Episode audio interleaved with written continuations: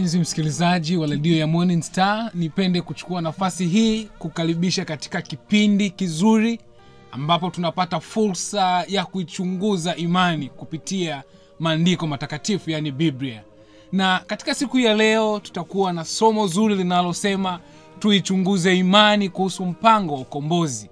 Na nipende tu kukumbusha ya kwamba mahubiri haya yanaletwa kwenu na mwinjilisti godfrey machota Amen. na katika siku ya leo endelea kualika rafiki jamaa mkae pamoja katika redio yenu hapo tupate kubarikiwa katika neno hili Amen. nipende tu kukumbusha ya kwamba ukiwa na swali au ukiwa na hoja yoyote ile unaweza ukashea nasi kupitia namba ya simu 0766765569 na nipende kukualika tunapoanza kipindi hiki tupate ombi tuombe. Mtakatifu mungu mkuu mfalme wa amani. Tunashukuru na tunasema asante kwa siku hii nyingine uliotupatia. Tunashukuru kwa neema na baraka zako. Wasaa umefika baba mwema. Tunaiweka mikononi mwako mikutano hii. Mtumishi wako atakapoenda kunena roho wako mwema akapate kumtumia kikamilifu. Lakini pia tunazidi kuombea wasikilizaji wetu katika kona mbalimbali za dunia hii wanapotusikiliza baba mwema endelea kuwa pamoja nao. Tunafahamu ya kwamba kuna changamoto nyingi. Wakati mwingine mambo ya kifamilia magonjwa yanawasibu. Baba mwema kawaguse kwa mkono wako wa kuume na usambaratishe kila aina ya shida zinazowakabili wasikilizaji wetu. Amen. na zaidi ya yote wakapate kulitukuza na kulisifu jina lako. Kwa Amen. maana upo kwa ajili yetu. Tunayo furaha kwa maana unatujali na unatupenda endelea kuwa pamoja nasi tangu mwanzo wa kipindi hiki mpaka mwisho kwani tumeomba kupitia jina la yesu kristo bwana mkombozi wa maisha yetu amen Amen. Bwana asifiwe, rafiki yetu ambaye umekuwa ukitufuatilia tangu mwanzo wa mikutano hii ya tuchunguze imani. Tunamshukuru sana Mungu kwa ajili yako, lakini tambua ya kwamba daima upo katika maombi yetu. Tunakuombea sana. Baraka za Mungu ziambatane nawe. Wako marafiki kadha wa kadha tunaowasiliana nao kwa simu, wengine wanatutumia meseji kwa namba yetu hii, na tuna, tuna wakitutumia maombi yao, nataka niwahakikishia ya kwamba tunashirikiana nanyi katika maombi, na neema ya Yesu ni kuu, na ninataka kukuhakikishia Bwana atawafungulia milango, Bwana atawaponya, Bwana atawakumbuka. Katika masaa haya leo nina somo la kipekee sana, somo ambalo nimelipatia kichwa kinachosema tuchunguze imani kuhusu mpango wa ukombozi. haleluya Ninataka nikueleze habari njema siku ya leo, habari yenye matumaini, habari ya kushangiliwa, habari juu ya wokovu ambao Mungu ameuweka kwa ajili yako na kwa ajili yangu. Jana tuliona katika kitabu cha Mwanzo sura ya kwanza fungu la 31 Mungu anatueleza namna ambavyo dunia aliiumba ikiwa njema sana. Mwanzo moja 31 biblia inasema ndiyo mungu akaona kila kitu alichokifanya na tazama ni chema sana ikawa jioni ikawa asubuhi siku ya sita Biblia inatuambia Mungu akaona yote aliyoyafanya ya kuwa ni mema sana. Mungu aliiumba dunia hii katika uzuri. Jana tuliangalia vizuri namna ambavyo ilikuwa ikivutia kwa uzuri na ukamilifu wake, na Mungu alikusudia maisha ya wanadamu na viumbe vya hapa duniani yawe maisha yenye furaha, maisha yasiyo na majuto, maisha yasiyo na huzuni, maisha yasiyo na maumivu, maisha yasiyo na kifo. Mungu alipanga yawe ni maisha ya umilele, maisha ya furaha, maisha ya kumtafakari na kumshangilia Mungu daima, na hivyo akawapatia wanadamu shuruti ama akawawekea sharti la kuupata huo uzima wa milele katika kitabu cha mwanzo 217 mungu akamwekea sharti mwanadamu ya kwamba ikiwa utaendelea kuwa mtii kwangu utaishi milele. Lakini ukivunja utii na kufanya mambo ambayo mimi sijakuagiza hatima yake ni kutokuwa na maisha ya umilele. Katika kitabu cha mwanzo 217 tunaona mungu akiwaeleza wanadamu. Mwanzo mbili kumi na saba biblia inasema e, walakini matunda ya mti wa ujuzi wa mema na mabaya usile. Mm-hmm. kwa maana siku utakapokula matunda ya mti huo ndiyo utakufa hakika. Tunaona mungu akampatia masharti mwanadamu ya kwamba ili uishi milele ili uishi na furaha ili uishi ukiwa katika hali ya matumaini daima ni lazima ukubali kunitii mimi niliyekuumba. Kwa sababu mimi ndiye ninajua kitu gani ni bora kwako. Maana nimeviandaa hivi vyote kwa ajili ya faida yako. Na ya kwamba ili uendelee kunufaika na manufaa hayo ninahitaji jambo moja tu kutoka kwako e mwanadamu. Fanya yote lakini usile umti mti ambao nimekukataza. Usile usile lakini jana tuliona matokeo yake wanadamu hawakukubali kumsikiliza mungu. Wakasikiliza sauti ya shetani. Mwanzo tatu fungu la nne mpaka la sita. Mwanzo tatu fungu la nne mpaka la sita biblia inasema na hili wapendwa ni moja kati ya mafungu ya kusikitisha katika biblia nzima. Ni fungu ambalo linaonyesha namna ambavyo dunia iliingia katika giza kwa mara ya kwanza tangu mungu aiumbe na kuipamba biblia inasema mwanzo tatu fungu la nne la sita. Ndiyo nyoka akamwambia mwanamke Mhm. hakika hamtakufa. Unakumbuka katika mwanzo mbili kumi na saba mungu alimwambia hakika mtakufa. Lakini nyoka ama shetani anakuja anasema hakika hamtakufa. Kwa maana mungu anajua ya kwamba siku mtakayokula matunda ya mti huo Aha. mtafumbuliwa macho nanyi mtakuwa kama mungu mkijua mema na mabaya Aha. mwanamke alipoona ya kuwa ule mti wafaa kwa chakula Ndiyo. wapendeza macho nao ni mti wa kutamanika kwa maarifa Mm. basi alitwaa katika matunda yake akala akampa na mmewe naye akala dunia yetu ikawa imeingia katika giza dunia ikaingia katika dhambi na biblia inatueleza uchaguzi huu walioufanya wazazi wetu wa kwanza ukawa umewaingiza katika utumwa wa dhambi. Warumi 616 biblia inasema nini? Walumi 6:16 biblia inasema mm. hamjui ya kuwa kwake yeye ambaye mnajitoa nafsi zenu mm-hmm. kuwa watumwa wake? Mm. katika kumtii mmekuwa watumwa wake yule mwenye mtii? Yule mnayemtii yule mnayemtii biblia inatuambia kwa sababu wanadamu walikubali kumtii shetani kwa sababu ya kukubali kumtii wakaingia katika utumwa wakawa watumwa wa shetani. Na matokeo ya utumwa matokeo yake yakawa ni mabaya sana. Mungu alisema katika mwanzo ile 217 matokeo yake ni kifo.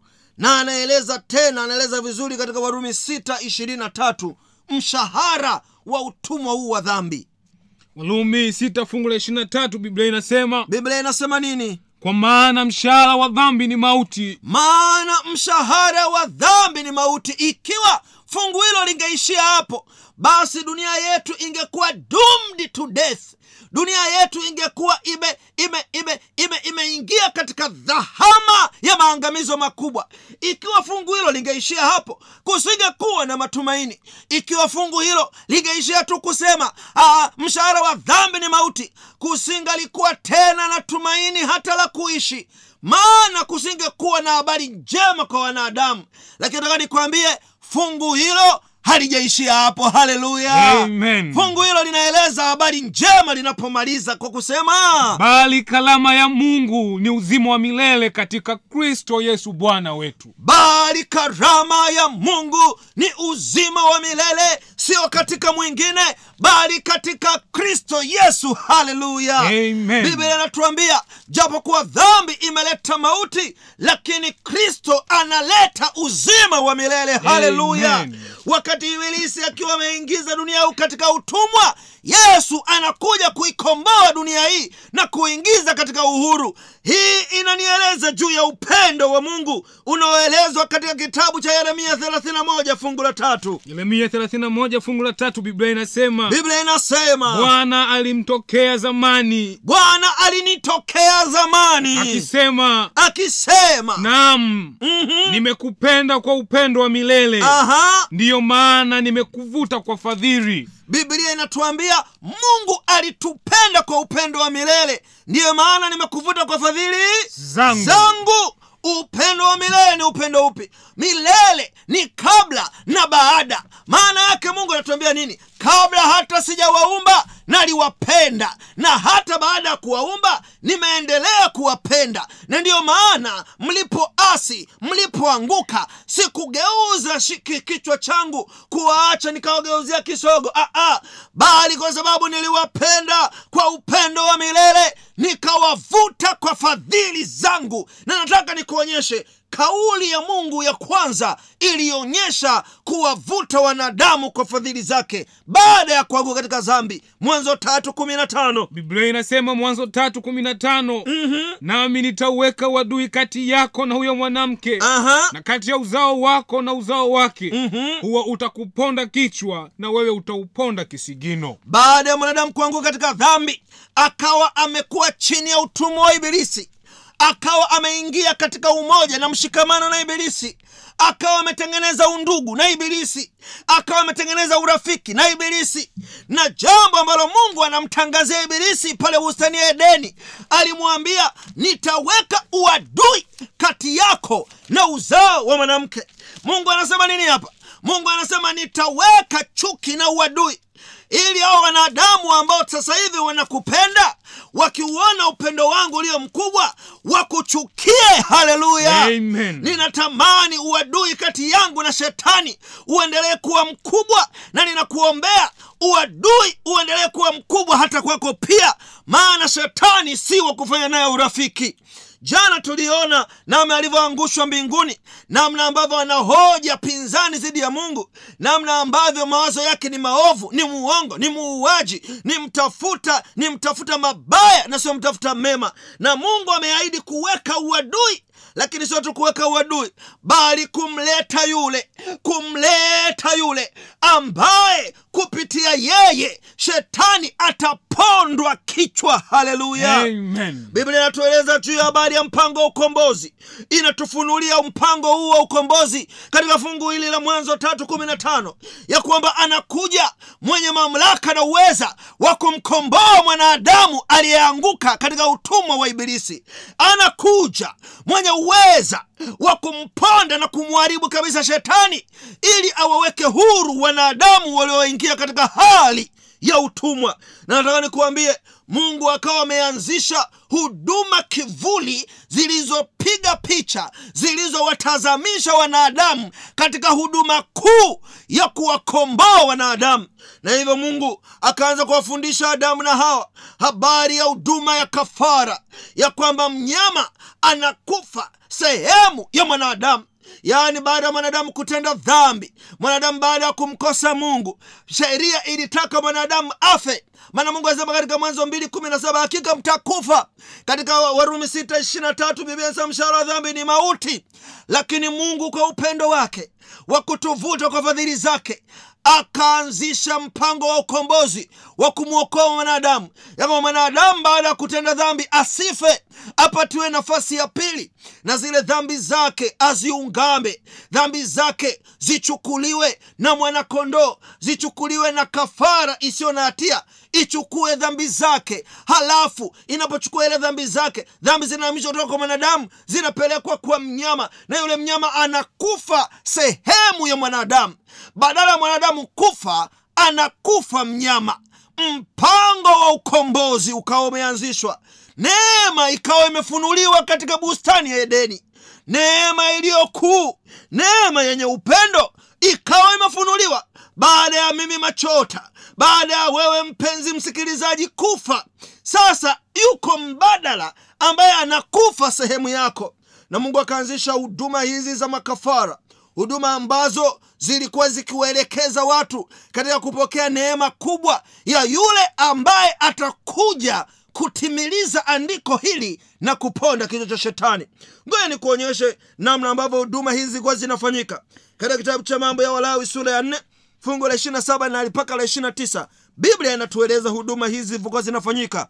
Mambo ya walawi 427 biblia inasema biblia na inasema mtu awaye yote katika watu wa nchi Aha. akifanya dhambi pasipo kukusudia. Sasa ikitokea uo huo huo mungu alikuwa anatoa utaratibu ya kwamba ikitokea mtu akatenda dhambi nini atatakiwa kufanya kwa kufanya neno lolote katika hayo bwana aliyozuia msifanye Aha. naye akapata hatia Mhm. akijulishwa hiyo dhambi yake aliyoifanya Aha. ndipo atakapoleta mbuzi mke mkamilifu ndipo sasa mtu atakapojulishwa ya kwamba umetenda dhambi fulani ndipo atakapopeleka kafara he, kafara ya mbuzi Ehe. alafu awe matoleo yake kwa ajili ya dhambi yake aliyoifanya kwa yule mbuzi anakuwa ndiyo matoleo yako. Badala ya ufe wewe anakufa yule mbuzi. Naye ataweka mkono wake naye ataweka mkono wake kichwani mwake. Hiyo sadaka ya dhambi.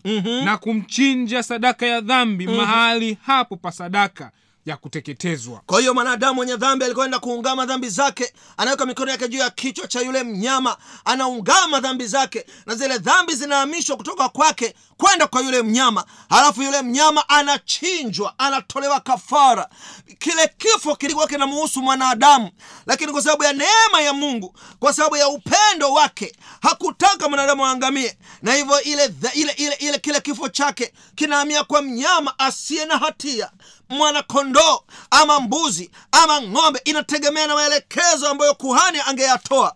Halafu yule mnyama anachukua ile hatia ya yule mtu na dhambi anachukua na dhambi za yule mtu halafu anateketezwa na damu yake inafanya upatanisho kati ya yule mtu aliyetenda dhambi na kumrudisha tena kwa mungu. Kumbuka tu jana tuliona dhambi zinatutenga na mungu na hivyo tuna, mungu alianzisha mfumo wa upatanisho ili kuturudisha tena kwa mungu. Wapendwa makafara haya yote yaliyofanyika tangu enzi za adamu yakafanywa na, na, na, na, na abeli yakafanywa na watakatifu wengine kina ibrahimu na wengine haya makafara yote yalikuwa yanawatazamisha wanadamu katika kafara kuu ya yesu kristo ambayo angekuja kuifanya dhidi ya, ya, ya, ya, ya, ya, ya, ya kujibu madai ya shetani ya kwamba mungu hana haki ya kwamba mungu hana upendo. Kristo akaja kufanya kutimiza kafara hii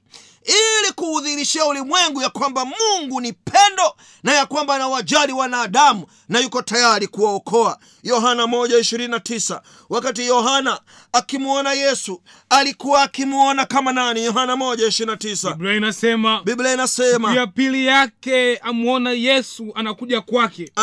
Akasema tazama mwana-kondoo wa mungu aichukuaye dhambi ya ulimwengu. Tazama mwanakondoo wa mungu. Yesu ndiye mwanakondoo wa mungu ambaye yeye anakuja kuchukua dhambi za ulimwengu dhambi za kwako dhambi za kwangu dhambi za kila mtu katika dunia hii. Zinakuja kubebwa na yesu kristo aliye mwanakondoo halisi aliye kafara halisi ya mungu. Hebu nisikilize vizuri. Kwa sababu sheria ya mungu ni takatifu kwa sababu sheria ya mungu haitanguki. Kwa sababu sheria ya mungu haibadiliki. Hivyo ilimpasa mungu mwenyewe kuja kulipa deni lililodaiwa na sheria ya kwamba mwanadamu aliyeivunja ni lazima afe.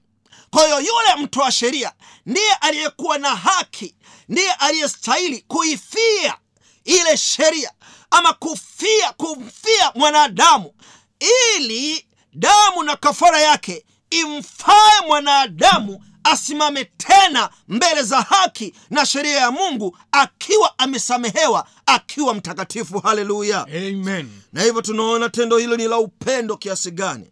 Tunaona namna ambavyo kristo alijitoa. Nilikusomea siku ya jumaa jumapili namna ambavyo kristo aliacha uungu wake akaamua kushuka chini ili aniokoe mimi na wewe. Ngoja nikueleze mambo kadhaa ambayo kristo aliyafanya kwa kifo chake pale msalabani. Jambo la kwanza alikuja kulipa deni la dhambi. Maana deni lilikuwa kubwa mno lingestahili mauti yetu. Lakini kristo alikuja kulilipa. Wakorinto wa pili tano ishirini na moja. Korintho wa pili tano ishirina moja biblia inasema biblia inasema yeye asiyejua dhambi yeye kristo ambaye alikuwa hajui kabisa dhambi alimfanya kuwa dhambi kwa ajili yetu. alifanyika kuwa dhambi. Yaani dhambi zako ziliwekwa juu yake. Dhambi zangu ziliwekwa juu yake. Yeye ambaye hakuwa na dhambi akafanyika kuwa dhambi. Ili nini? Ili sisi tupate kuwa haki ya mungu katika yeye. Haleluya. Amen. yeye akachukua adhabu yetu ili tusimame wenye haki mbele za mungu. Kitabu cha ufunuo sura ya kwanza fungu la tano linatuambia alilifanya hilo kwa sababu alitupenda tangu mwanzo. Ufunuo moja fungu la tano biblia inasema. Biblia inasema ufunuo moja fungu la tano. Aha. Tena zitokazo kwa yesu kristo Mm. shahidi aliye mwaminifu mzaliwa wa kwanza wa waliokufa na mkuu wa wafalme wa dunia. Aha. yeye atupendaye na kutuosha dhambi zetu katika damu yake. Haleluya. Yesu anakupenda ananipenda anatupenda yeye aliyetupenda kiasi cha kwamba akatuosha dhambi zetu na damu yake. Tendo hili kubwa la upendo liliwashangaza watu wengi. Yohana akiwa anafikiria jambo hili anaandika katika yohana tatu kumi na sita. Anaandika juu ya upendo huu wa mungu. Anasema tazama jinsi hii mungu aliupenda ulimwengu. Hata akamtoa mwanaye wa pekee ili kila amwaminie asipotee bali awe na uzima wa milele. Haleluya! Amen. pendo la mungu ni kubwa kiasi gani! Ili kwamba wewe na mimi tukimwamini tu yesu kama vile wakati wa zama za kale kabla ya kufunuliwa kwa kristo walipokuwa wakiona imani katika mungu mungu kupitia mfumo wa kafara wakiwa na imani naye ya kwamba kwa kutoa kafara tutasamehewa. Vivyo hivyo nasi kwa kuwa na imani katika kristo tunasamehewa na kupokea uzima wa milele. Katika kitabu cha Waebrania mbili fungu la 14 mpaka 15 linatueleza ya kwamba mauti ya Kristo ilikuwa ni ya manufaa kwa wanadamu, maana kupitia mauti yake shetani alihakikishiwa uangamivu wake.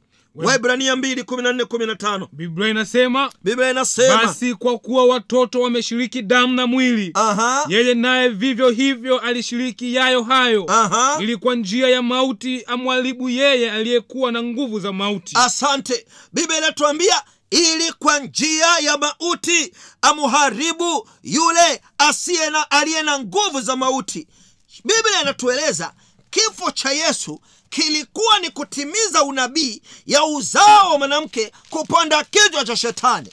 Na hivyo alipokufa pale msalabani alipojitoa nafsi yake biblia inatuambia tendo lile alitangaza mauti ya shetani. Na ndio maana alipokuwa msalabani alisema imekwisha. Haleluya! Imekwisha wanadamu tena kuwa watumwa wa ibilisi. Imekwisha. Maana nimewakomboa. Imekwisha kuonewa imekwisha kuangaika imekwisha kuwa katika vifungo maana kristo amekufungua. Biblia inatuambia alikufa ili mimi na wewe tuokolewe na nataka nikuambie haijalishi unaonekana una dhambi kiasi gani haijalishi watu watakusema haufai kiasi gani pengine katika jamii yako umeonekana haufai pengine katika marafiki zako unaonekana umeshindikanika pengine umepoteza matumaini ya kufanya upya tena lakini nataka nikuambie neema ya mungu ni kubwa kiasi cha kwamba inakutosha kukufanya upya.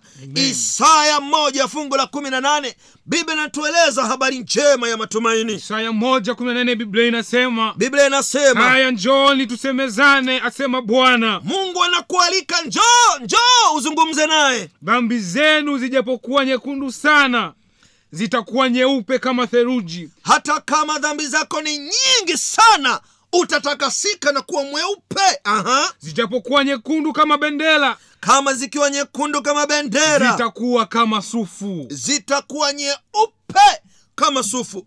Neno la bwana linatupa matumaini ya kwamba tunapomwamini bwana anatutakasa. Haijalishi tumekuwa na dhambi huko nyuma kiasi gani. Na tendo hili linatengeneza utu upya ndani yetu. Mtu aliyesamehewa mtu ambaye ya kale yamepita na sasa yanakuwa mapya kitabu cha wakorinto wa pili tano kumi na saba. Biblia inatueleza habari ya muujiza mpya unaofanyika kwa mtu anayemtumaini mungu kwa kristo mwana wake. Wakorintho wa pili tano fungu la kumi na saba biblia inasema biblia inasema hata imekuwa mtu akiwa ndani ya kristo amekuwa kiumbe kipya. Ya kale yamepita tazama yamekuwa mapya. Haleluya biblia inasema mtu akiwa ndani ya kristo ya kale yote yamepita tazama amekuwa kiumbe mpya. Haleluya ukiwa ndani ya kristo ukahaba wote utakuwa umepita sasa unakuwa kiumbe mpya. Ukiwa ndani ya kristo wizi na urarushwa wote wa zamani tena utakuwa umepita maana atakuwa amekusamehe na utakuwa kiumbe mpya. Ukiwa ndani ya kristo uuaji utakuwa umekwisha maana utakuwa kiumbe mpya. Ukiwa ndani ya kristo mambo yasiyofaa ya zamani yatakuwa yamepita anayazika na utakuwa kiumbe mpya. Nataka nikueleze paulo aliyekuwa muuaji wa watakatifu wa bwana lakini alipompokea kristo alikuwa kiumbe mpya. Haleluya! Mnamkumbuka yule dada kahaba ambaye alitaka kupigwa mawe mbele ya yesu. Yesu akasema asiye na dhambi awe wa kwanza kumpiga. Yule dada alimpokea yesu na ukahaba wake ukawa mambo ya kale ukawa umepita akazaliwa upya akawa kiumbe mpya na akawa mmoja kati ya watumishi hodari wa mungu. Haleluya! Nataka nikueleze habari za matumaini ya kwamba haijalishi hali yako inaonekana ya kukatisha tamaa kiasi gani lakini kwa mungu ana uweza wa kukufanya kuwa upya. Haleluya! Amen. Usikate tamaa. Watu wanapokukatisha tamaa wakati mwingine ibilisi atakuletea hofu na hatia. Maana yeye ni mshitaki. Ufunuo kumi na mbili kumi. Ufunuo kumi na mbili fungu la kumi biblia inasema aha ufunuo kumi na mbili kumi biblia inasema ndiyo nikasikia sauti kuu mbinguni ikisema aha. sasa kumekuwa wokovu na nguvu na ufalme wa mungu wetu Mm. na mamlaka ya kristo wake. Ndiyo kwa maana ametupwa chini mshtaki wa ndugu zetu. Ah. yeye awashtakie mbele za mungu wetu mchana na usiku. Biblia inatuambia ibilisi ni mshitaki. Anatushitaki. Sasa ngoja nikueleze hii kushitaki. Kushitaki ni kuibua mashitaka ni kukumbushia kukumbushia kukumbushia mambo ya, ya, ya kale ya uovu.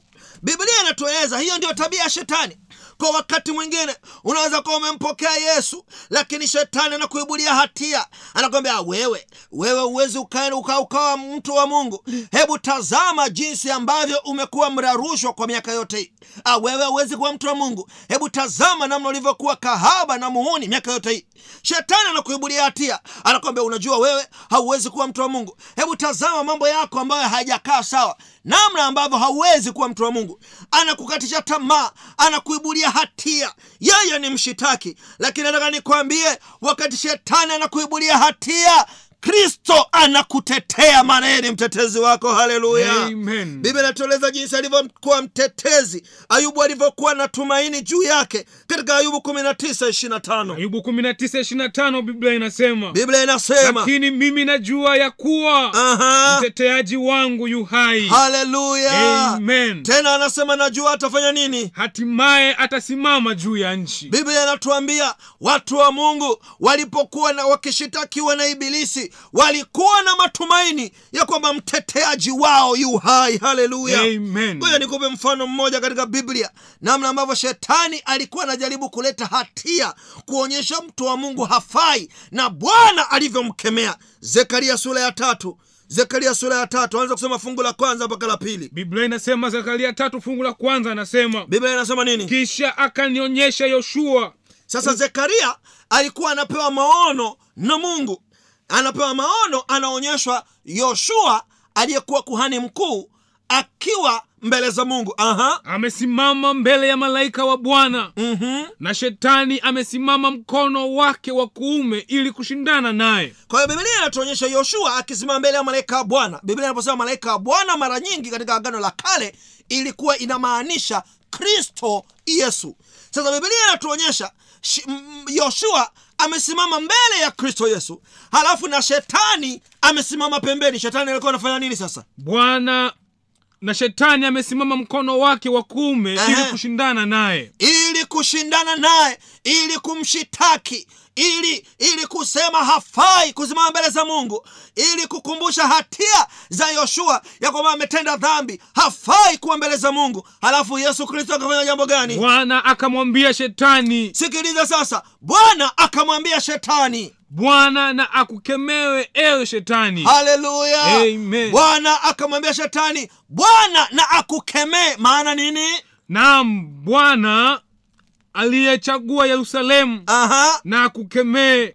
Je hiki si kinga kilichowekwa motoni? Mm, biblia inatuambia yesu alimkemea shetani. Alipokuwa anaibua mashitaka anaibua hatia juu ya yoshua akamwambia ukome katika jina la yesu. Haleluya.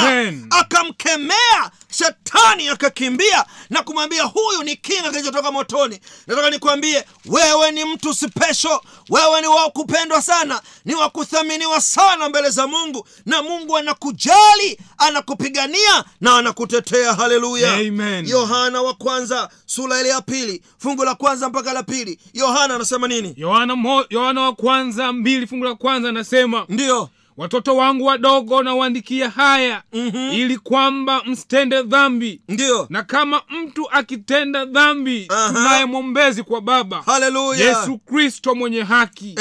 Naye ndiye kipatanisho kwa dhambi zetu. Mm. wala si kwa dhambi zetu tu bali. bali na kwa dhambi za ulimwengu wote. Haleluya biblia inatuambia ya kwamba hatutakiwi kutenda dhambi. Lakini ikatokea bahati mbaya umeanguka kama unakumbuka vizuri katika lile fungu la walawi nne kuanzia ishiri na saba biblia inasema ikiwa mtu atatenda dhambi bila kukusudia ikiwa umeanguka au ume, ume, umeteleza mtu wa mungu umetenda dhambi biblia inasema shetani asikubakishe chini asikubakishe chini asikuzomee. Shetani asikuibulie hatia bali kumbuka yuko mtetezi wako anayekuombea mbinguni. Haleluya! Yesu kristo ambaye yeye anakuwa mpatanishi anakuwa mpatanishi kwa ajili yako kukurudisha tena katika mahusiano bora na mungu. Haleluya!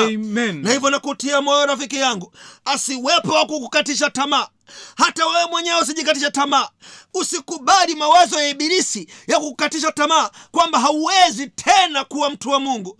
Usikubali mawazo ya watu wanaosema wewe umepotea. Aa, bado ikiwa unasikia sauti hii inaita moyoni mwako jua yesu anakutetea na yuko tayari kukupokea. Haleluya. Lakini jambo la pili kubwa alilolifanya yesu kwa kifo chake msalabani ni kutuweka huru na nguvu za giza. Haleluya. Wakolosai moja kumi na tatu. Wakolosai moja kumi na tatu biblia inasema biblia inasema naye alituokoa katika nguvu za giza. naye alituokoa katika nguvu za giza akatuhamisha na kutuingiza katika ufalme wa mwana wa pendo lake. Haleluya! Biblia inatuambia wakati wanadamu walipomkubali shetani sera zake dunia hii ikawa chini ya makucha ya shetani.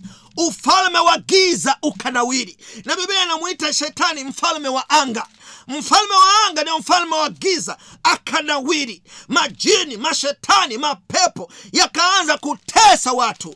Watu wakaanza kuteswa na majini wakateswa na mapepo. Lakini kana kwamba haitoshi wengine wakaingia katika vifungo kwa kujitakia wenyewe. Wengine pengine kwa kutafuta utajiri wakaingia katika vifungo na shetani vya kufanya makafara. Wengine labda kwa kutafuta umaarufu wakaingia vifungo na shetani kwa kujiunga na vyama vya siri kwa kujiunga na majini kwa kujiunga na mapepo wabaya ili wang'arishe wang'arishe wawe mastaa. Wengine kwa sababu tu ya kutafuta kwa kutafuta kutafuta kutafuta kujulikana ama kutafuta kupendelewa ama kutafuta namna yoyote ile ya kuonekana bora wakajishikamanisha na nguvu za giza. Lakini nataka nikupe habari njema. Yesu amekuja kutuokoa kutoka katika nguvu za giza. Haleluya! Hakuna mlango wa giza unaoweza kumzuia yesu asiokoe. Haleluya. Haijalishi ni muda gani ama ni muda mrefu kiasi gani umeteswa na nguvu za giza yesu anaweza kukuokoa. Haleluya. Haijalishi ya kwamba umefunga mkataba kwa miaka mingapi pengine tangu ukiwa mtoto pengine uliingiza maku, uingia makusudi ama kwa bahati mbaya haijalishi umekandamizwa na ibilisi kwa muda gani yesu amekuja kukuweka huru dhidi ya nguvu za giza. Haleluya. Na ninataka nikupe uhakika mtu wa mungu. Wewe ambaye utachagua kumtegemea yesu haupaswi kuogopa nguvu za giza. Wewe unayemtegemea kristo haupaswi kutishwa na nguvu za giza. Haijalishi shetani aje na majini makumi elfu aje na mapepo mamia elfu lakini wewe utaweza kumshinda kwa sababu unamtegemea yesu na hivyo asikuwepo wa kukutisha. Ya kwamba kwa sababu ukimpokea yesu tutakuloga. Ah, ah, yesu atakutetea. Haleluya. Amen. wako wengine wanaamisha biashara zao. Nikuchekeshe msomaji wangu hapa na mwenyekiti. Mm. wako watu wanaamisha biashara zao kutoka mitaa fulani wakisema bwana mtaa huu umezidi wachawi. Mm. tunaama. Nataka nikuambie mtu wa mungu hakimbii wachawi bali wachawi wanamkimbia mtu wa mungu. Haleluya. mtu wa mungu haamishi biashara kwa sababu ya wachawi bali wachawi wanatakiwa waame kituo kwa sababu ya mtu wa mungu. Haleluya. Yeye ana nguvu za kutuokoa. Na ngoja nikupe kauli mbiu ya yesu katika luka 418 anaeleza kauli mbiu yake mission statement. Anasema nini? biblia inasema biblia inasema nini? Roho wa bwana yu juu yangu. Roho ya bwana alikuwa juu ya kristo. Kwa maana amenitia mafuta kuwahubiri maskini habari njema. Yesu alikuja kuhubiri habari njema na nimekueleza habari hizi njema ni wokovu kwa njia ya neema yesu kristo. Wokovu ambao unapatikana bure bila kulipa hata senti wala bila kuhitaji kufanya matendo fulani fulani hivi ya sheria ili uonekane kuhesabiwa haki. Wokovu unapatikana bure kwa njia ya imani katika kristo yesu na unaitwa neema Aha. Amenitumwa kuwatangazia wafungwa kufunguliwa kwao. Haleluya. Amen. yesu anasema biashara yake ni kufungua waliofungwa katika vifungo. Haleluya. Amen. umefungwa katika kifungo cha magonjwa. Umefungwa katika kifungo cha umasikini. Umefungwa katika kifungo cha mikosi na balaa.